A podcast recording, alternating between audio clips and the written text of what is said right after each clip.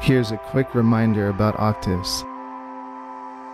In music, an octave is the interval between one musical pitch and another with double its frequency.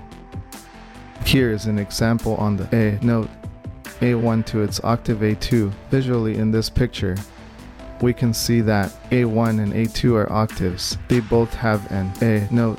That means essentially it is the same note, right?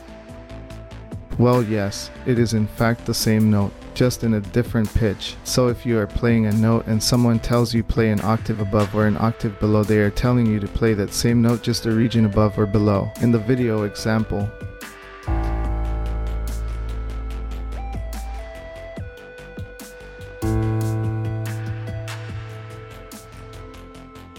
you can hear it sounds the same. The first note played is A1 which is in a lower pitch than the second note being played which is its octave A2. In this sense, you are playing an octave above A1. More of an explanation. This happens to a note when a note is doubled in frequency.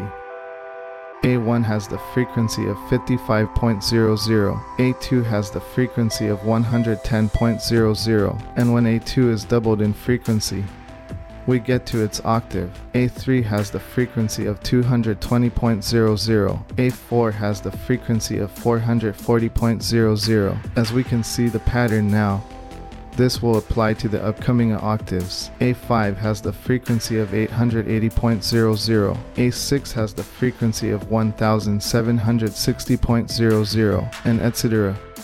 I hope this helps elaborate on the wide octaves.